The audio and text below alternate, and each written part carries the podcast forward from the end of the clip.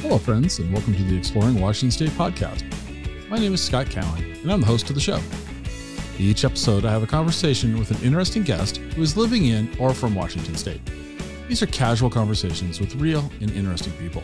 I think you're going to like the show. So let's jump right in with today's guest. Well, welcome back to this episode of the Exploring Washington State podcast. I'm joined today by Emily Ritchie. Emily's been on the show before. She is the executive director for the Northwest Cider Association. So, Emily, I don't know who convinced you and pushed you into coming back a second time, but I thank them and welcome back to the show. Thank you so much for having me, Scott. So, we talked, I think in 2021 is when I, I was kind of going back through the, uh, uh, the archives there. Wow. Yeah yeah, it was a while. And, you know, I can't believe you don't remember every conversation we had. But anyway, and also I kid. One of the things that I wanted to ask you before we jump into kind of like what the the, the bulk of the topic is, is approximately at that time, there was about 70 cider makers in Washington state at that time. Mm-hmm. mm-hmm. Putting you on the spot, you didn't know this was coming. As of today in June of 2023, approximately how many cider makers are in Washington state now? That's a good question. I, you know, it's hard to count because there are no, there's no license that just uh, goes for cider. Like mm-hmm. you can get a winery license, you get a brewery license, a distiller's license. What do you get for cider? You get a winery license. Right. And so if if I go to the Washington Liquor Board and I want to know how many cideries there are, I have to dig through a list of wineries basically. Right. Um, and so I would say there's probably about 70 to 80. You know, so, there's definitely more folks starting cideries. Okay. Um, and more other alcohol producers, wineries, breweries, distillers getting into cider because they see the category growth. The right. last year, cider in Washington state, locally made cider has grown 30%. So lots of folks are seeing that and thinking, oh, I, would like to ferment some apples also. So you're saying that in the last year, cider growth in Washington state's 30% of, of locally of locally produced in Washington state cider. That's what I'm saying. It's a big okay. number. This episode's going to kill me because you know we're all about Washington State, but you and I are going to actually talk about some things that are happening in Oregon kid i kid. But as far as your organization goes if we if we expand that out to your whole organization's area what sort of numbers are we looking at for for cider growth? Oh for sales it in oregon and washington it's both about 30% increase. Okay um, and then you get to Idaho and Montana, the numbers shift a little bit. Idaho has actually been faster growth, but that's it started at a, as a smaller number. Right. Um, so yeah, we're seeing sales of locally made cider really catapult the last year. Okay. Um, folks are coming out of the pandemic a lot stronger. I'm not saying that means profit is there, no, no but just... sales growth is really strong. All right. So to kind of go back to where we started in 21 and catch us up to today, what other trends have you noticed post pandemic Insider? Oh, that's an interesting question. Um, I'm seeing a lot of imperial ciders hitting the market, which is accounting for a lot of that growth. Can you can I interrupt you and ask you to uh, define what an imperial cider is? Say, what the heck does imperial mean? Um, I think the term kind of stems from the beer world. You know, an imperial pale ale. What the heck is an imperial cider? Usually, the way I use it, it means a higher alcohol, so okay. over eight percent or so. Cider is usually I don't know, five to seven and a half percent mm-hmm. based on how apples ferment. Um, you know, how much sugar is in the apple to for the yeast to eat and make cider. Mm-hmm. Um, but then you can play with that. You can add other sugars, you know, whether it's white sugar or honey or or something to bump the alcohol content. Mm-hmm. And um, people seem to be very excited about that, and that is selling like hotcakes. I, I, will say that my current go-to cider is an imperial cider, so it's like yeah, um, not not because of the higher alcohol content. It just happens to have that. Okay. And why is that for you? Is that the flavor you like? I like, the, you know, I tend to. I'm I'm one of those. I, I enjoy ciders, but I do tend to skew towards the sweeter ciders. I don't appreciate the drier ciders as much. And so this this imperial cider that I like um, is a little on the sweeter side. I see. And, yeah, I, so and, and so it's got kind of a it's a hot day in Wenatchee. I'll crack a cider instead of you know cracking a cold beer. I crack I crack a cider, and and it's that same sort of refresh refreshment to me, where I don't find dry ciders to be as refreshing for some reason. That's just just my palate. Yeah, sure. That... well, for those of us who do like dry ciders, also, I'm also seeing a lot more single varietal ciders on the mm-hmm. market, which means people are fermenting just one apple type. Right. And it's really fascinating to see what apple varieties come out with a beautiful, well-rounded um, a drink of choice. It's right. really fun because you get really nerdy about the apple types. Right, and and I try those, and I I enjoy them, and you know, I enjoy them to like in sampling. Like, oh, this is interesting. Would I make it my go to to have a beverage? No, but testing wise, taste you know tasting and because it's all about the you know it's all about research, right? This is all just research. It's all just research. Just yeah. research driven. Um, all right, so you're noticing imperials, you're noticing some single varietals. Let's go. Let's go negative for a second. And and by negative, I mean is do you, are you noticing any trends that have stopped? Like, are, have we moved away from things? Oh, sure. I'm kind of sad about um, hopped ciders, actually. Um, I'm definitely seeing fewer and fewer hopped ciders on the market. And I think because it's kind of a confusing concept, usually when we see hops in a beverage, it's beer and right. it's going to be bitter because hops are cooked. Mm-hmm. But hops are flowers and cideries don't cook cider you you make it like wine you have juice and you add yeast and it ferments just at a cool temperature right. and so when you add hops to that cool temperature ferment process or post ferment um, the characteristics that come out of a hop can be really floral or citrusy or fruity mm-hmm. and so often when i taste a hop cider it will be like a a Sauvignon Blanc or, or you know, like a, a fruitier white wine in that way. And uh, I just, it's funny, it just doesn't sell well. I, and so I see less and less of that on the market, which, okay.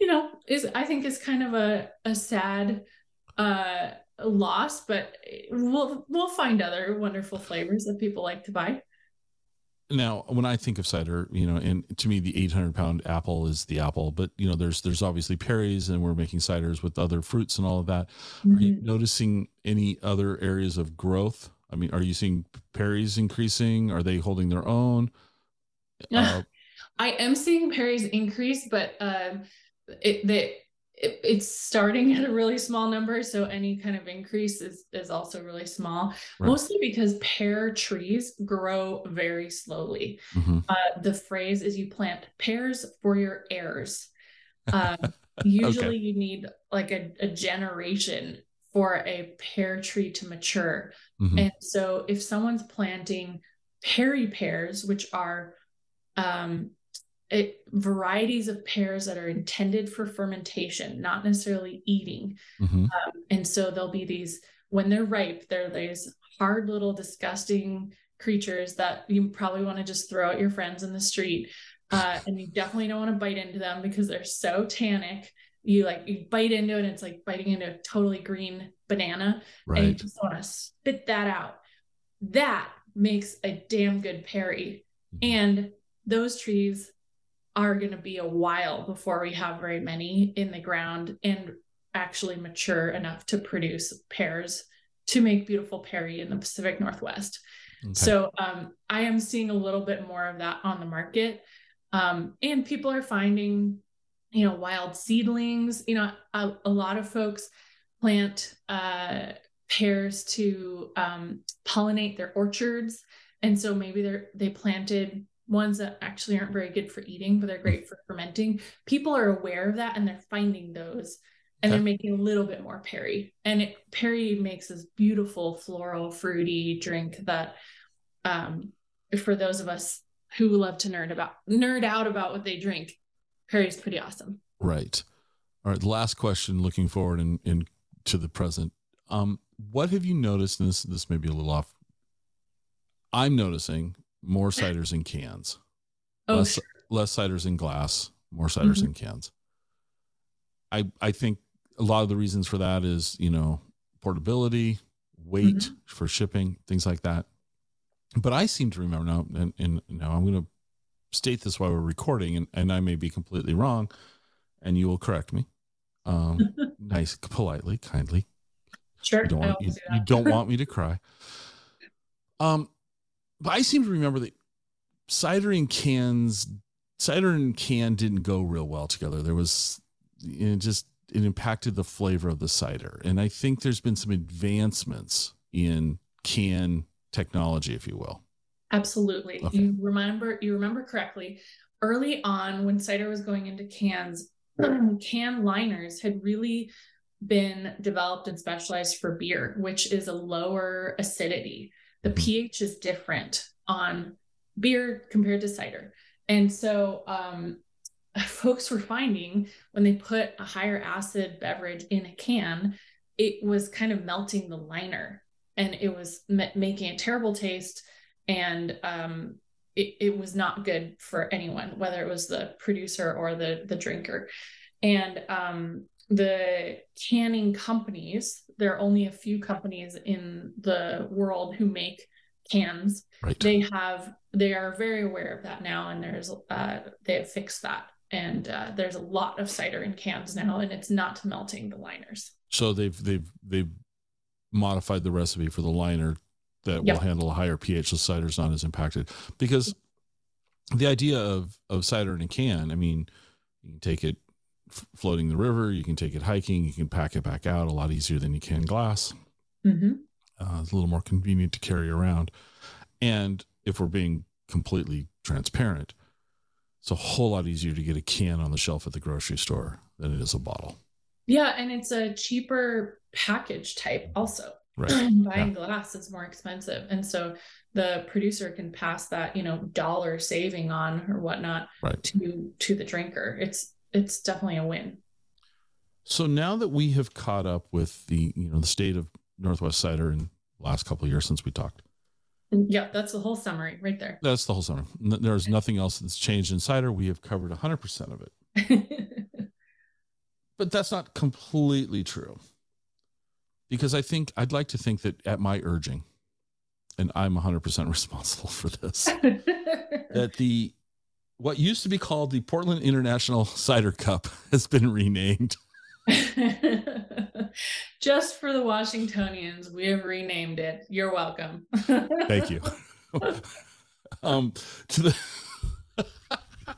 to the Northwest Cider Cup. Yes, we have renamed it for our 10th annual. It just in time. Okay, so let's talk Northwest Cider Cup because that's that's kind of the big the big topic of for our our conversation today. Yeah, big. I didn't realize it was the tenth annual, so It, I'm remiss. you know. Where's the birthday cake, man? um, yeah, the cake's in the mail. I don't know. it's in the mail. Got lost. So, why don't you walk us through what is going on with the, the with the the cider cup this year, Yes. and uh, well, let's talk all things Northwest cider. Yes, Northwest Cider Cup. So, yeah, the reason I'll give you a little background. Uh, a decade ago, the reason it was called the Portland International Cider Cup, it was kind of a, just like a funny little name that a few producers gave to a competition that they created in Portland and hosted in Portland, but it was for cideries in the Pacific Northwest at all times. And the very first winner, I believe, was a, a Canadian um, because our region is Oregon, Washington, Idaho, Montana, and British Columbia. Mhm. And I say our region, it's the Northwest Cider Association. Right. Um, and so they threw in the word international there, and and it happened to be won by a a BC producer. Um, and uh, and then the name stuck and it kept going. But the the reason those producers got together was they they were disappointed by competition systems. There are a lot of competitions out there for beverages that basically give out participation awards. right? You enter, you get a medal or certificate or a write up in a magazine or something, and you've basically paid for some media or, you know, some kudos to yourself. Right. They were like, you know, when we think competition, we actually want to know if our cider was the best. And we want a competition that's actually going to judge us. Okay. And for the association, we took it over a few a few years later. Um, we saw huge value in the friendliness of this competition in raising all ships with the rising tide, right? Mm-hmm. If we can encourage everyone to make better and better cider every year, then it's good for everyone. The mm-hmm. category mm-hmm. is is stronger, our reputation is stronger. And so we put a lot of emphasis into a educating the judges. The judges are always coming from industry in some sense. They're either cider producers, not judging their own cider, mm-hmm. but cider producers in the industry or winemakers, or maybe they work in a tangential industry. They're like coffee judges, cheese judges. There are plenty of uh, what I like to call gatekeepers, whether they're from um, media and sample a lot of wine or beer regularly, or um, they're bartenders and are constantly thinking about what what drinks they might be uh, beverage buyers. So they're folks that have a trained palate already. Mm-hmm. And then we make them sit through another two hours of training to really understand the categories we've set up and what to look for when they're looking for exceptional cider. Mm-hmm. We don't want them to just be searching for like a flaw or like an okay cider. We want to be picking the very best. And okay. every year we get more and more entries. We had almost 300 entries this year, 279. Wow. And we're not increasing the number of medals necessarily. Mm-hmm. And so the competition gets stronger and stronger, and it's harder and harder to win a medal. I think last year it was maybe 24% of the cideries won medals, and this year only 19% of the entrants won medals. Okay. So right. this is not a participation award setup. This is a competition looking for the very best. And all those judges are also writing notes to each product um, or to the maker of each product to say what they thought. And so on the back end, it's really helpful for the makers. They get to hear what a judge thought. They're like, oh, you know, the tannins on this were too strong, or you know the you said this is a post fermentation fruit addition but i didn't taste any fruit you know other than the apple you know just, let's just be clear on what you're telling the drinker what to expect. Mm-hmm. um and so it's really helpful for our cideries to get that feedback. And then also to win medals it actually means something. It's an absolute honor to to be picked out of uh, you know some entries have 30 to 50 ciders in them and and we're only going to give three medals at, at most gold silver and bronze. Okay. So you mentioned categories. So what categories do you currently judge on? Um yeah there are a lot so i'm not going to list all of them but the the basis this year this year was very different. We just spent a lot of time thinking through how to talk about cider right it can be confusing you you walk up to a bar and you're like i know i want red or white wine or i know i want uh you know an ipa or a pilsner mm-hmm.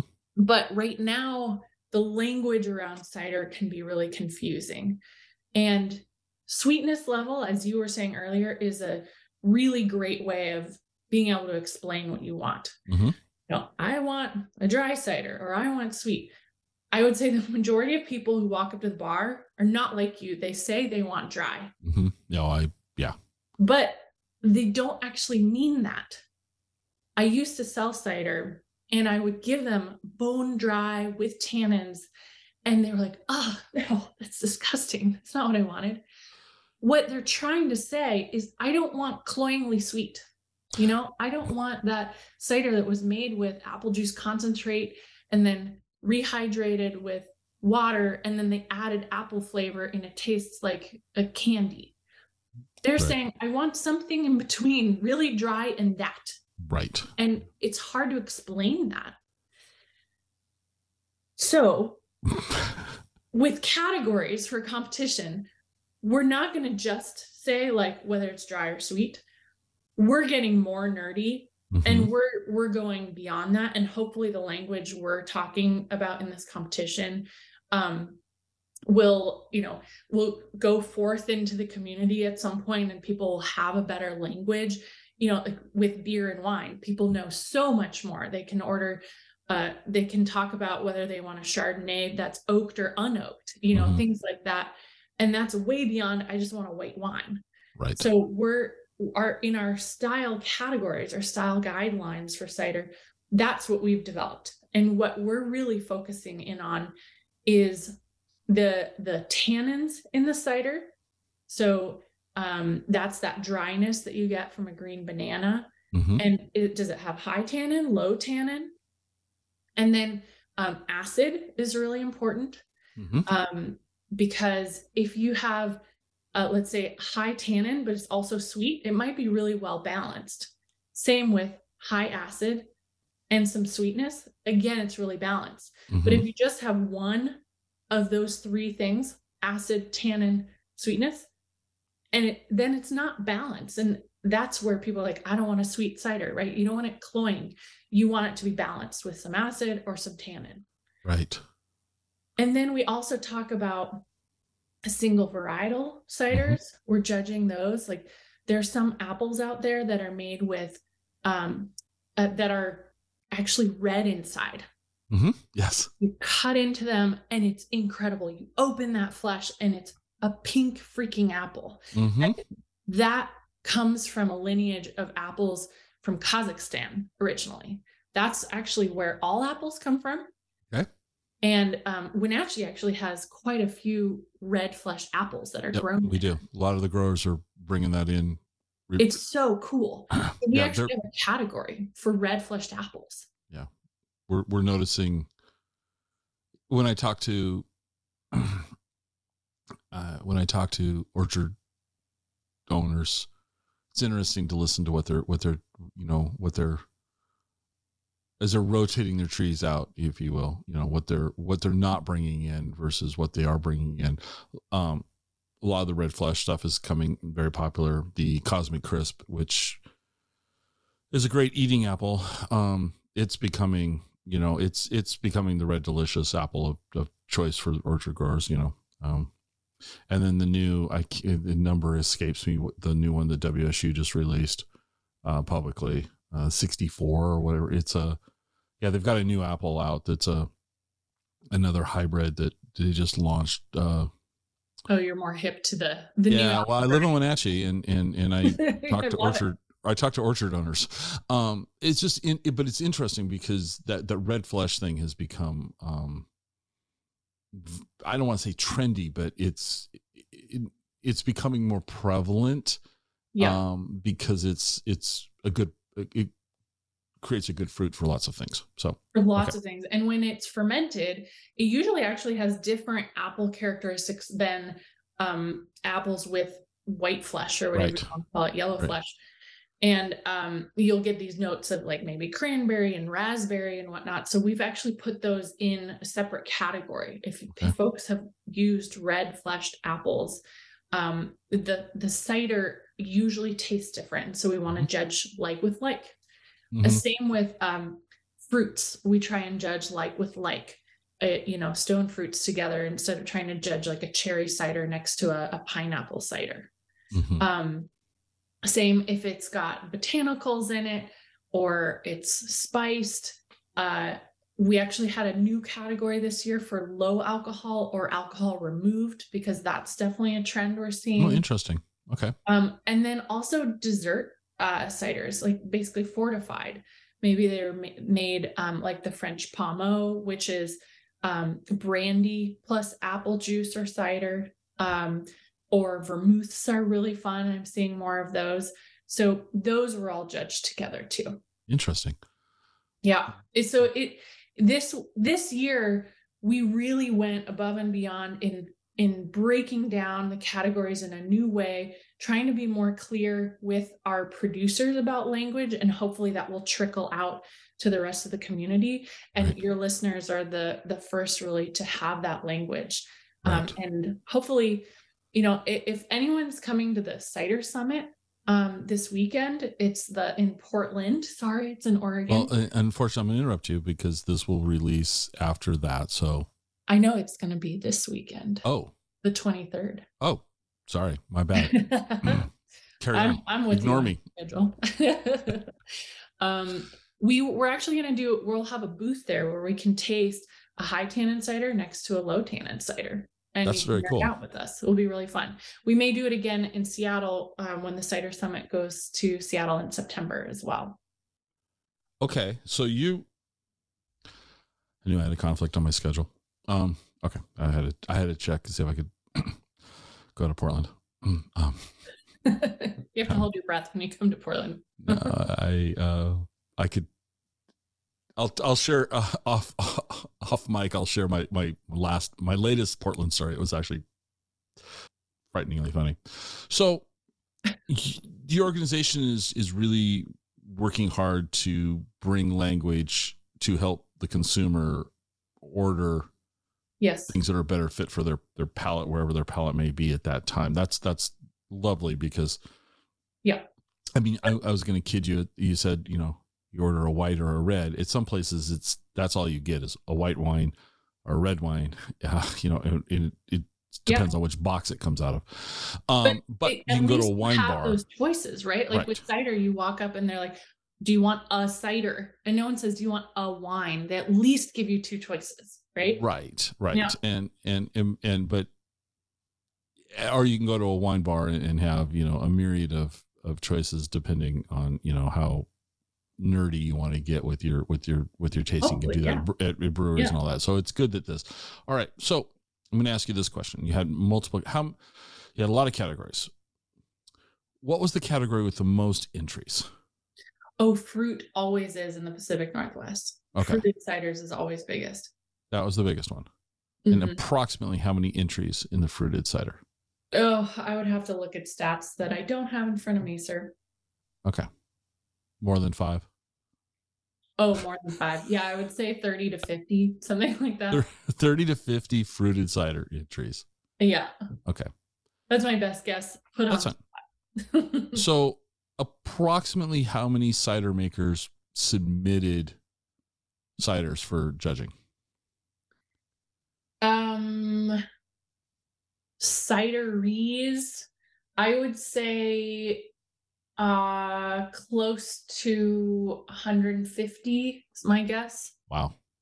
Maybe 100, wow. something like that. Okay. And then actual ciders that were entered was 279. Right.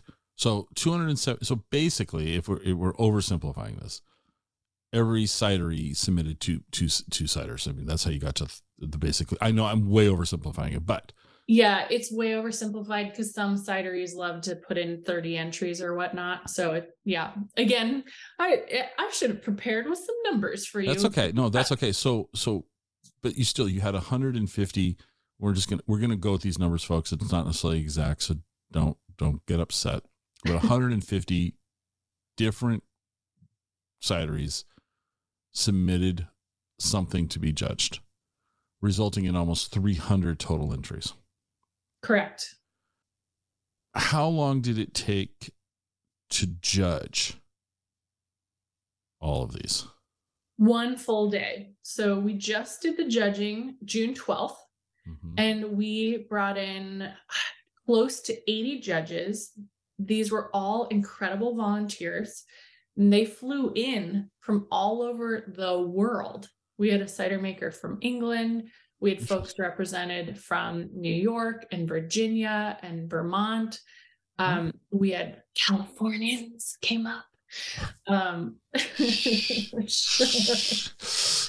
um, Canadians came down. It was a really wonderful, beautiful day mm-hmm. and a great, uh, a great great moment for our staff. Our team worked their butts off to be organized enough and get through 300 entries in a day.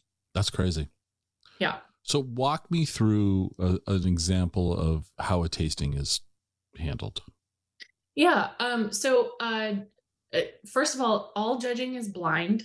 So um, there's a, a back room where a bottle is poured into a glass and there then the judge has no idea what they're getting because a steward again a volunteer. We had something like 13 stewards all volunteering to be the the person shepherding the cider from the back room to the judge. So they get this glass in front of them. It's you know maybe they get a yellow color or some kind of a a fruit tone like a pink or something and they have to sample it. They start with aroma so they smell it. They look at it and then they taste it. Mm-hmm. and they're they're looking to find exceptional qualities. They're okay. looking to find balance. They're also making sure that it's not flawed. Um you know you don't want a, a cider that tastes like baby diaper for example. You know it is actually very hard to make cider. It seems very simple. You add yeast um, and you, you from the yeast does the work. But having made cider myself it is really hard. I i am not a cider maker. Mine tasted like armpits. We don't want that to go out into the community. I didn't sell my cider. Um, and so if we catch anything like that we make sure to tell a producer um, resoundingly I heard from judges they were very impressed with the overall caliber and they they were expecting more flaws that they didn't find, which is awesome. Um I'm sorry, sir, your cider tasted like a diaper. That's a Monty Python skit waiting to happen. I'm sorry. I, oh I, yeah. Oh yeah. I will. I'm going to interrupt you and share a story. We we interviewed one of the first interviews we ever did on the show, which was with a we had a different host, and we went to the cider makers location. And the question was, well, how did you get started in cider? And he goes, well, I was going to WSU and I couldn't afford alcohol. So I started making my own and it was awful. and he was just like, because yeah. I was fermenting it in my closet. Mm-hmm. and it was just, I was just laughing, you know, I was like, okay. So, um, but even he didn't describe it in quite the terms that you did. So, um, all right. So they, they, they, they're checking for, for, for aroma, for for visual how it looks is, are we looking for like clarity like not a lot of sediment what are we how does one judge the visual characteristics of a cider yeah well each category they're looking for different visuals sometimes mm-hmm. um so for example like a, a high tannin cider it might be cloudy um but it usually is clear when it's made in the northwest there's not a lot of folks that don't filter their product um, usually it's uh, a certain color you're looking for. If mm-hmm. it's if it's got tannins, it will be more of a brown color than a yellow color. Okay. Um, you know, amber or gold. So they're they're checking those things. Usually they're not judging them for that. Right. They're they're just making sure it's aligning with expectations. Um, but they are judging on flavor and mouth feel. Mm-hmm. So if it's a high tannin, there should be this medium to full body mouth feel. They should feel the tannins in their mouth. There should be, you know, um, more flavor than if they were drinking. Uh, you know, it's it's there's more going on in your mouth than if you had the yellow banana, right? right. Not that green it's not that a green banana is actually enjoyable, but that's the only way I can kind of explain. No, and I I, I, I, think that's a good way of describing uh, mouthfeel. I mean, yeah, yeah. When it's in a drink, it's actually pleasant. Mm-hmm. Um, mm-hmm. hopefully, if it's balanced. But you know, you're if it if they're saying this is a cider made with tannic apples, apples that you bit into and they're actually not pleasant raw. Usually a, a tannic apple is not it's not something you're going to find at the grocery store because it's not meant for eating. It's meant for fermenting. But when it's made into cider, it's this beautiful, well-rounded drink. And that's usually we're saying if you entered it into this category, that's what we're expecting. And we want to make sure we're judging it on that. Mm-hmm. Okay. So it took all day. I have a question. So how how much effort was was made to serve the ciders at the best temperature for drinking? Oh, so much effort. Okay. Yeah, so that's a great question. We actually had to rent a refrigerated truck.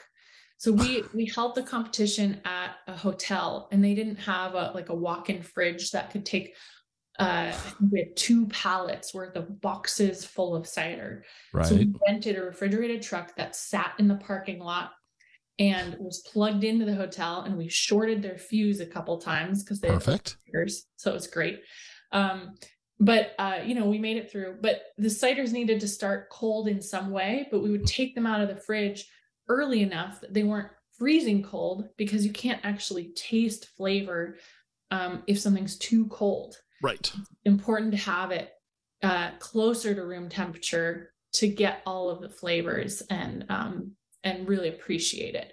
But again, you don't want it warm. So it is definitely a juggling game and it's really important to be on with the systems. All right. Um the average judge, how many actual beverages were they sampling? Um, I think we made a rule that they would judge up to 30 in a day. And how much were you pouring for a sample? Um, usually about two ounces, but they could say, you know, they need a repour or whatnot. Mm-hmm. But they're highly encouraged to spit because mm-hmm. there's it's right. not good to have a drunk judge. no, it, it does kind of skew the, the the results a little.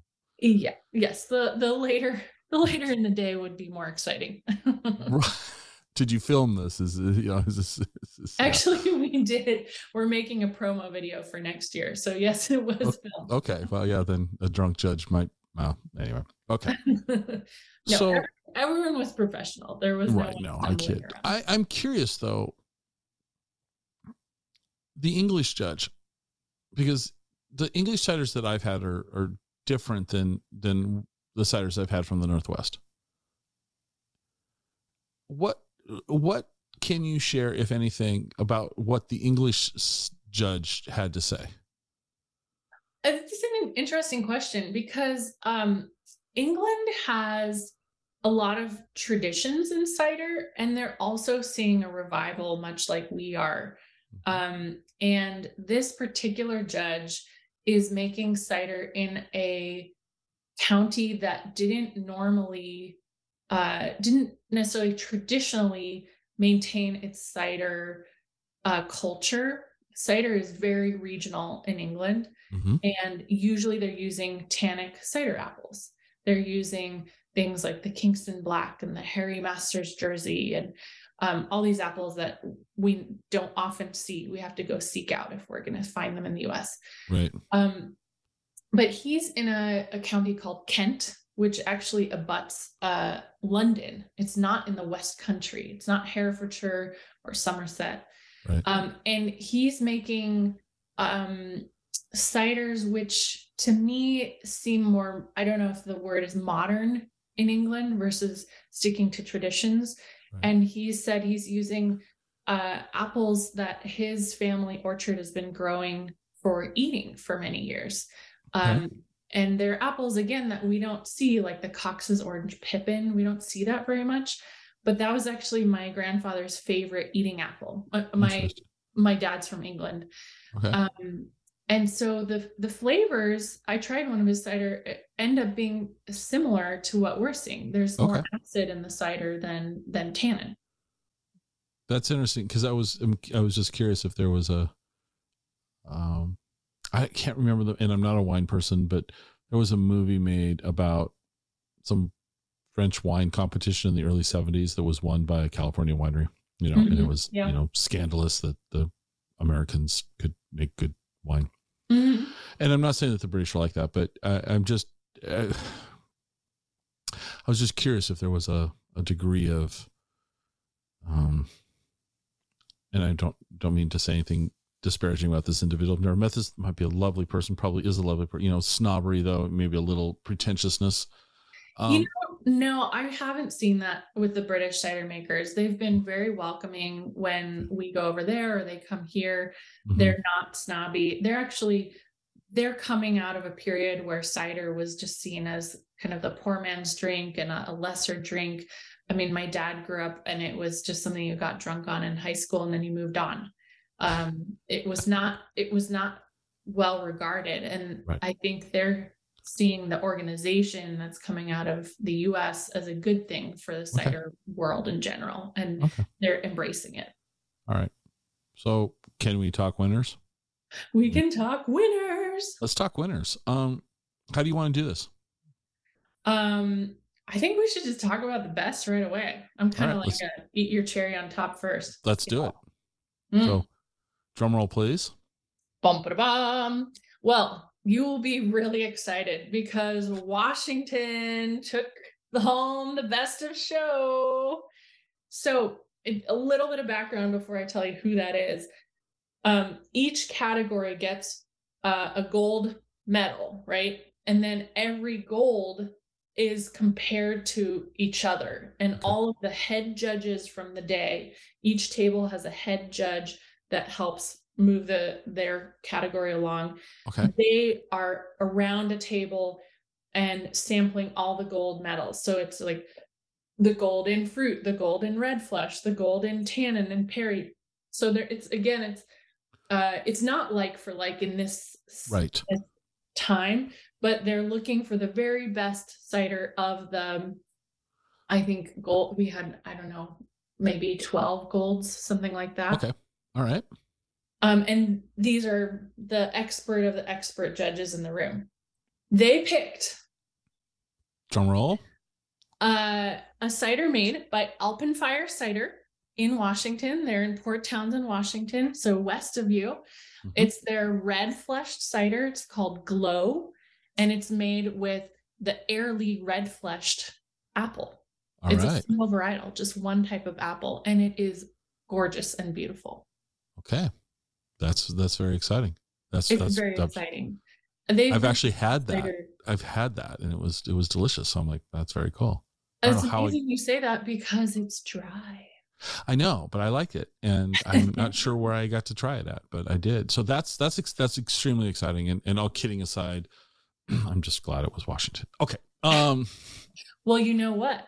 The runner up oh. in that round, the second place was also Washington. Okay. You're in luck. And from Wenatchee, Yonder Cider took runner up for their barrel aged Perry. So this is a high tannin Perry. And it again is a really beautiful drink. They make a very small batch. And I rumor has it they may already be sold out because there's so few Perry Perrys out there. I have not had that one. That, that well, is not a Yonder product that I've I've been able to try. Okay, C- congratulations to Yonder. That's great. Congratulations. I have a feeling that third place is going to be out of Washington State, though. I, you know, just the way you've set this up. yeah, a kid, a kid. You know, it's funny. We don't actually do a, a third place. Okay. In the, in the final round, it, okay. we just pick winner and the runner up. All right. All right. They're very good. So I do have a question. Did you have a barrel age category? Yes. Okay. But I think it's technically called wood oaked wood oaked category. I would like to. Can we discuss the wood oaked category, please? Sure thing. Okay. Um, the wood oaked. I'm gonna have to scroll now because okay. I have a lot of winners in front of me. Um, while I'm looking for that, I will also tell you to look out for the best new cidery of the year. Okay. Um, because that is a tie, and one of them is from Washington. Um, Empyrical cider. They're on the west side of the mountains. Um, and they're they just started in the last year. They're making beautiful cider from some apples they're growing themselves and some some of their trees are still maturing. Right. And where are they where where on the west side of the state? That's not a name I've heard of. I want to say they're near Snohomish. That's a okay. test though. Someone should Google that and correct me. Okay. So wood oaked Uh, first place was actually Bauman Cider in Oregon. You know I'm going to bleep um, that out. You know that. You know, just kidding. they um they barrel aged their cider in um, mezcal barrels. Ooh, interesting. Yeah, that's cool. Really cool. I haven't that's, tried that one yet. That's a cool concept, though. I I I could I could try that. Okay. It's a pretty good one. Mm-hmm. All right. Um, they also incidentally won best medium cidery of the year. All right. Me- please define for for the the audience, you know, medium. What do you mean? And so, so what's I'm guessing small, medium, and large. Small, medium, and large size okay. wise. Yeah. What's the size of the tanks? How many gallons do they produce in the year? Okay. Um, and I believe, oh gosh, uh, I, I don't hesitate to give numbers, but it's between something like 10,000 gallons a year and 250,000 gallons a year. So would I be correct in saying something like Schilling would be in the large? Schilling would definitely be in the large. Um, yeah, best large cidery. Tieton would be in the large. Tieton. It's because I want to. They're probably close to it. I want to say they're doing almost two hundred thousand gallons a year now. But are they doing over two hundred fifty? Oh, that's true. They might be. I don't. I don't know. Okay. Um. So medium. would somebody like Union Hill or would Union Hill still be small? I would guess, uh, uh, you know, you'd have to talk to each of these folks, but right. the majority of cideries are small. Right. They're making under 10,000 gallons a year, right. especially if they have their own farm. I mean, Tieton is is an exception because they have 60 acres of cider apples, which right. is actually the largest in the country. Um, really? I know there's not a lot of people growing a sizable amount of cider fruit. Um, huh. I would not have. I know. If you were to, if you would have phrased that in the form, of, do you want to make a bet? I would have lost that bet. Um, yeah, I mean, interesting. For, for apple growers in Wenatchee, they're like 60 acres, whatever. Right. Right. I mean, I, apple growers in Yakima in the Central Valley. That's that's a that's somebody's you know kid's backyard that they're playing in. Um, Right. And Tieton has other things. They have more acres they're growing, but oh yeah. Oh. Actual fruit intended for tannic cider specialty mm-hmm. fruit. It's 60 acres. And I had no idea that that would be orchard. That small. That's that's really interesting. Okay. Cideries are generally small, generally very independent, small family farms, and mm-hmm. they might be growing five to 10 acres of cider fruit. Very interesting. Okay, so let me ask you this. Um, once again, I'm, you're probably gonna have to scroll if you can answer this one. What was the smallest cidery that submitted something? Ooh. I don't know that because okay. we don't ask them to tell us how many gallons they make. Okay. We okay. just say, you know, are you in the small, medium, or large category? We don't okay. say, are you making two gallons a year or 9,000 a year? Right, right. And so it's it's self just self self regulating, if you will, where you want to categorize yourself. Okay, mm-hmm. very good. Yeah. What other categories had, in your opinion, because we're not going to cover them all, but what other categories had notable winners in your opinion? Um, I would say uh, fruit co-fermented was really fun. Okay. So that's where instead of fermenting apple juice and then adding a fruit afterwards, um, that we call that post fermentation, and that's a lot of the fruit ciders on the market today. Um, you know, if it's pineapple cider or something, usually you've added pineapple juice after fermentation. Mm-hmm. But co-ferments are really fun, and we're seeing a lot of that in the like in the natural wine world, um, where you throw into the vat, whether they're whole fruits like whole plums with apple juice or plum juice Right. Um, we're seeing a lot more co-ferments and people having fun. Okay. And it's also, I would say, can be trickier because yeah. the the fruits are going to ferment differently and mm-hmm. It takes a lot of skill to do that well. Um, the winner of our co-fermented category is a, a newer cidery. They began, I believe, about a year and a half ago during the pandemic. They're called Victoria Cider Company in Victoria, Canada and um, they made a quince cider.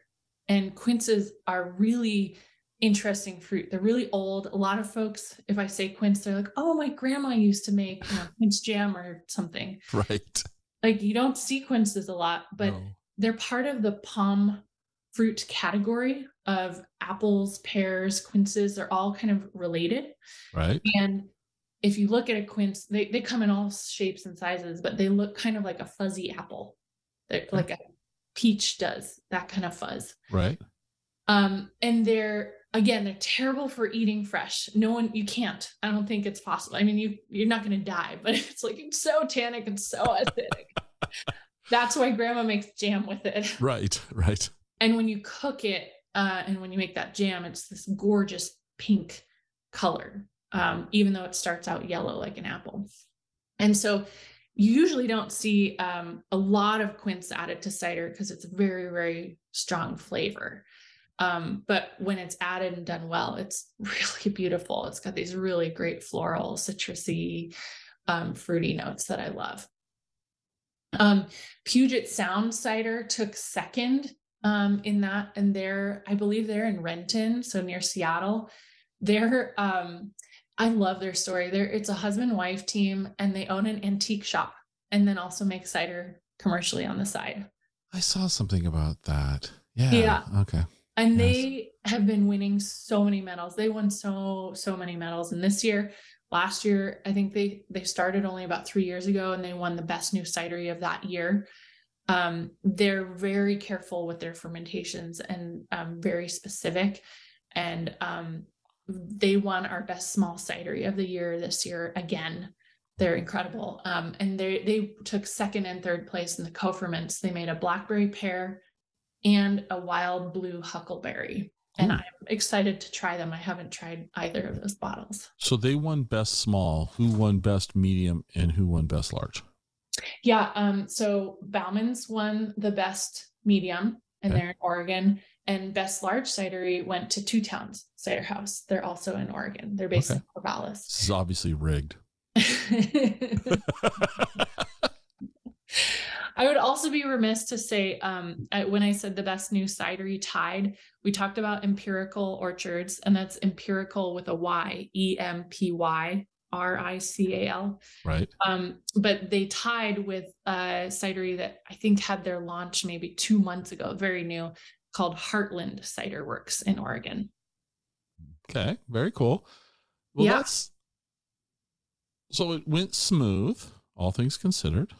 It went very smooth. Um, folks were the the judges were very impressed with the caliber. Mm-hmm. Cider makers were incredibly honored by the medals that they got. Um, and I highly recommend folks go to our web, website, nwcider.com, and check out the whole list because if you're looking for the next new cider or like a cool one to check out or you know what is actually the best cider out there? And you want to try the um, glow made by alpenfire uh, and you want the details it's all on our website. We have a tab at the top for winners this year and past years also. Um, mm-hmm. so it's a really fun guide.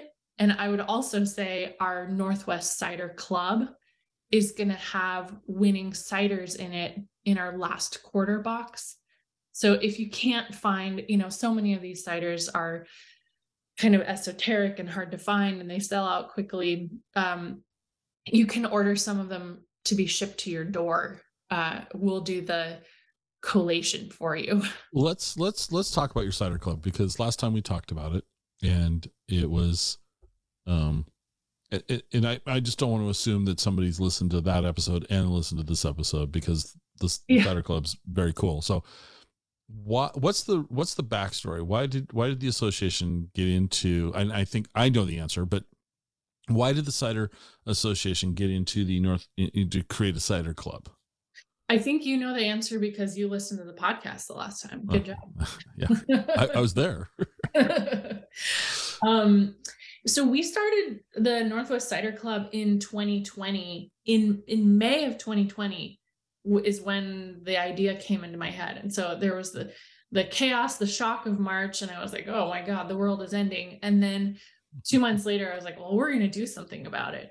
And it, you know, that was the time when um, bottle shops were barely open and bars were closed and you could you were like running into the grocery store with five minutes and you wanted to get out as fast as possible mm-hmm. so funny enough that time sucked for selling cider. It was really hard for small family businesses to find people to buy their cider or mm-hmm. or cider fans wanted to get good cider but they didn't have access. You know they couldn't go to the cidery down the street because they were closed.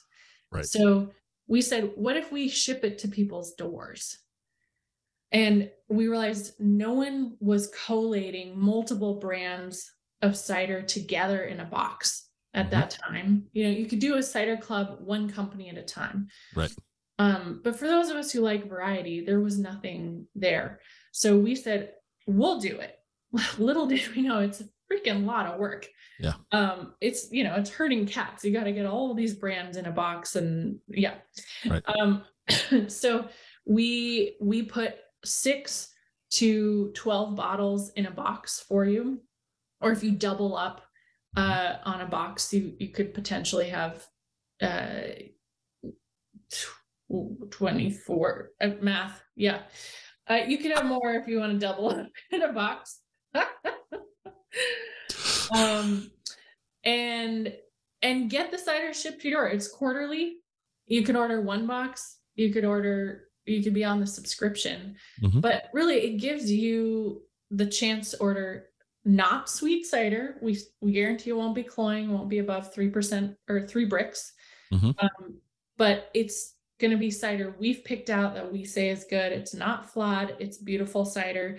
It's coming from the Pacific Northwest and it's from makers who are part of the association and who play nice with others um, and make beautiful, interesting ciders. Each quarter, we pick a different theme.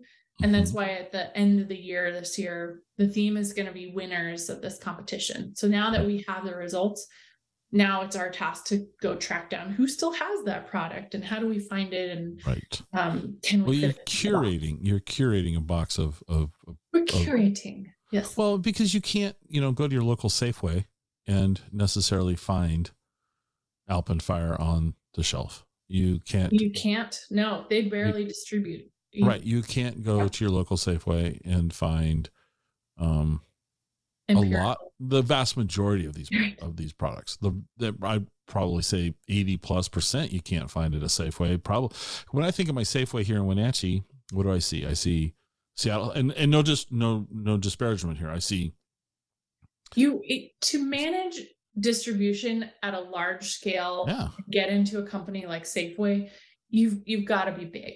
Yeah. And, yeah so our smallest guys can't do that no, and and and and and, and then how do they grow? It's the whole chicken and egg thing. How do you how do you get your cider out if you make a beautiful product and this would be any product right but right. we're talking cider so so if you're you're making these beautiful ciders that if people had the ability to try them would go i want this versus something else um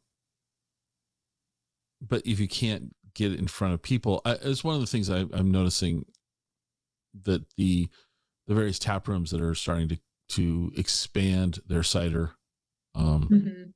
choices. Mm-hmm. We're seeing yeah. things. It used to be if you went to a, a you know a bar, uh, you know, if you wanted a cider, you were probably getting Angry Orchard. That was, and you're probably getting yeah. in a bottle.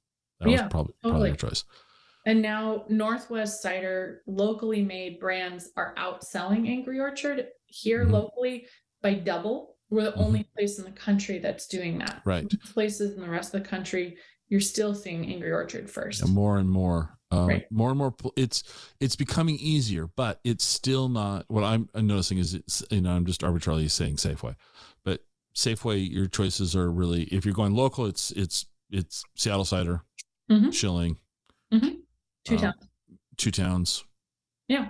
Um. Incline, maybe. Mm-hmm.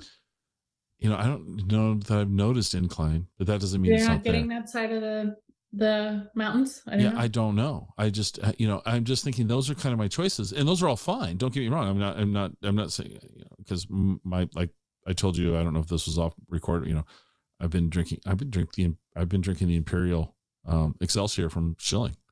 Yeah, I, that's awesome. I yeah. Find it's a very tasty, you know, drink.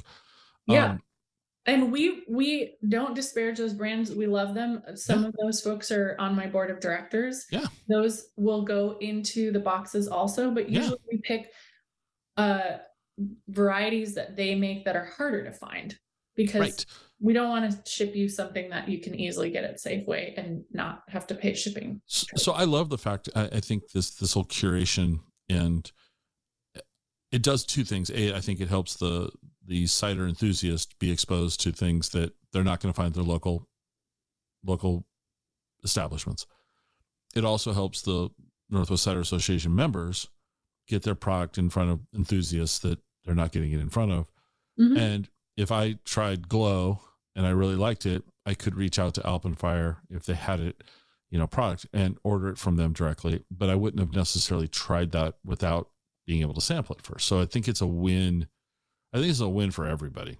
Yeah, it's absolutely it's a great win. Um, other than for our staff who pull their hair out each quarter putting the box together. Um, but they're very patient about it and it's it's really fun. Right. Um, and it, it's you know, it really is the, the easiest way of trying a lot of different ciders yeah. without right. a road trip to a lot of these cideries that don't really have distribution. But I would say this summer, if you want a road trip or you're already on a road trip, we do have a map of all our ciders, cideries. It, it's on our website again, nwcider.com slash map. And it's part of the Google platform and you can create your own, you know, route. You know, if mm-hmm. you're like, oh, I'm driving to Port Townsend, uh, I'm going to add Alpenfire to our trip and you can see where they are. Right. No, fun. that's the map is wonderful. So as we wrap this up, what didn't I ask you that I should have? um gosh, we covered a lot of ground in, in an hour. Uh, I would say um, what didn't you ask that you should have? I would say, you know, going to see cideries I, I would I would just talk that up because going to see the place where cider is made, you usually meet the owners and the people because mm-hmm. these cideries are so small. You know, they really are usually husband wife team, you know, or father and son or something like that. Mm-hmm. Maybe they have an orchard or maybe they're in an urban area. You know, next time you're in Seattle, go to a tasting room. It is so fun. And cider is really changing quickly. Um, you get more of the story when you're actually there mm-hmm. and you get to try things that you didn't know they were making. You know, last time I went to Yonder's tap room, for example, Yonder is made in Wenatchee, but they have this cool tap room they share with Bale Breaker in Seattle, and it is rad. And mm-hmm. I am in the industry. I taste cider all the time.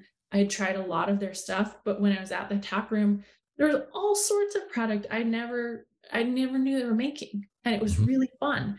Um, they were making a pommeau. I was like, oh my God, I didn't know you guys do this. So um I I would really encourage you. It's fun and you get more of the story and you really get to if you're at a farm too, I, there's something about being on farms. I mean, I'm talking to you in Wenatchee, but it just I live in the city and it makes my heart sing. It is just so beautiful and sitting in an orchard, whether it's this summer or this fall when the apples are ripe, God, it will it will be good for your soul. Absolutely. So last time I ended the show a little differently than I do now. So okay. we're going to end on this question. This is the most important question I've asked you all day. It's vitally important. Drum roll. Cake or pie and why? Oh, pie, 100%. Um, pie? well, my work answer is you can put apples in it. Right, right, okay.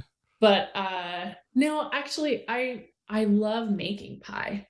Okay. Um there's something about using the fruits that are ripe right now or not, you know, maybe fruits that I picked and then I froze myself.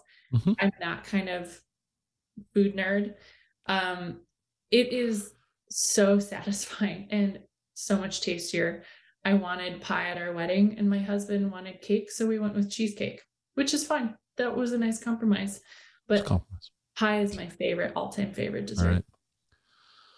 Well, Emily, thank you for playing along with my anti-Washington gags. Now, in all seriousness, the, the region, the whole Pacific Northwest region, uh, we're really lucky. There's so much to do in Washington, but you know, Oregon too, and uh, in Idaho and British Columbia. You know, we've got all this. We're just really lucky, and I don't know if we really. I think we take it for granted, I, not intentionally. I just think you, you know, you know, I used to live on the west side of the state. You know, I saw Mount Rainier every day, and you know, just yeah, it's there. And really, no, that's a spectacular thing. And every every area has something, not like Mount Rainier, but some iconic thing that you are really lucky to have. We really and, are lucky. Um, mm-hmm. And, and we get great products from this region. Uh, there's been, you know, amazing creativity out of the Pacific Northwest. So I'm real, you know, really thrilled. I just my specialty is Washington. So um yeah, thank you. good to have your own specialty, and I I agree. We're very lucky. This area is so beautiful, and um, it's I love road trips because that really opens your eye to right to that change, and and I always love coming home too and being like, oh, God, I live in a great place, and I just saw an awesome place. Exactly. So, well, thank you so much for being on. Thanks for having me. Hope you enjoyed the show. You can reach me on Twitter at Explore Wa State. I'd love to hear your comments. You can also visit our website at explorewashingtonstate.com. If you know anyone who would like the show, it'd be amazing if you'd share the show with them. This is the biggest way that we grow this show good old word of mouth. Glad you were here with me today, and I hope to have you listening to the next episode. See you then.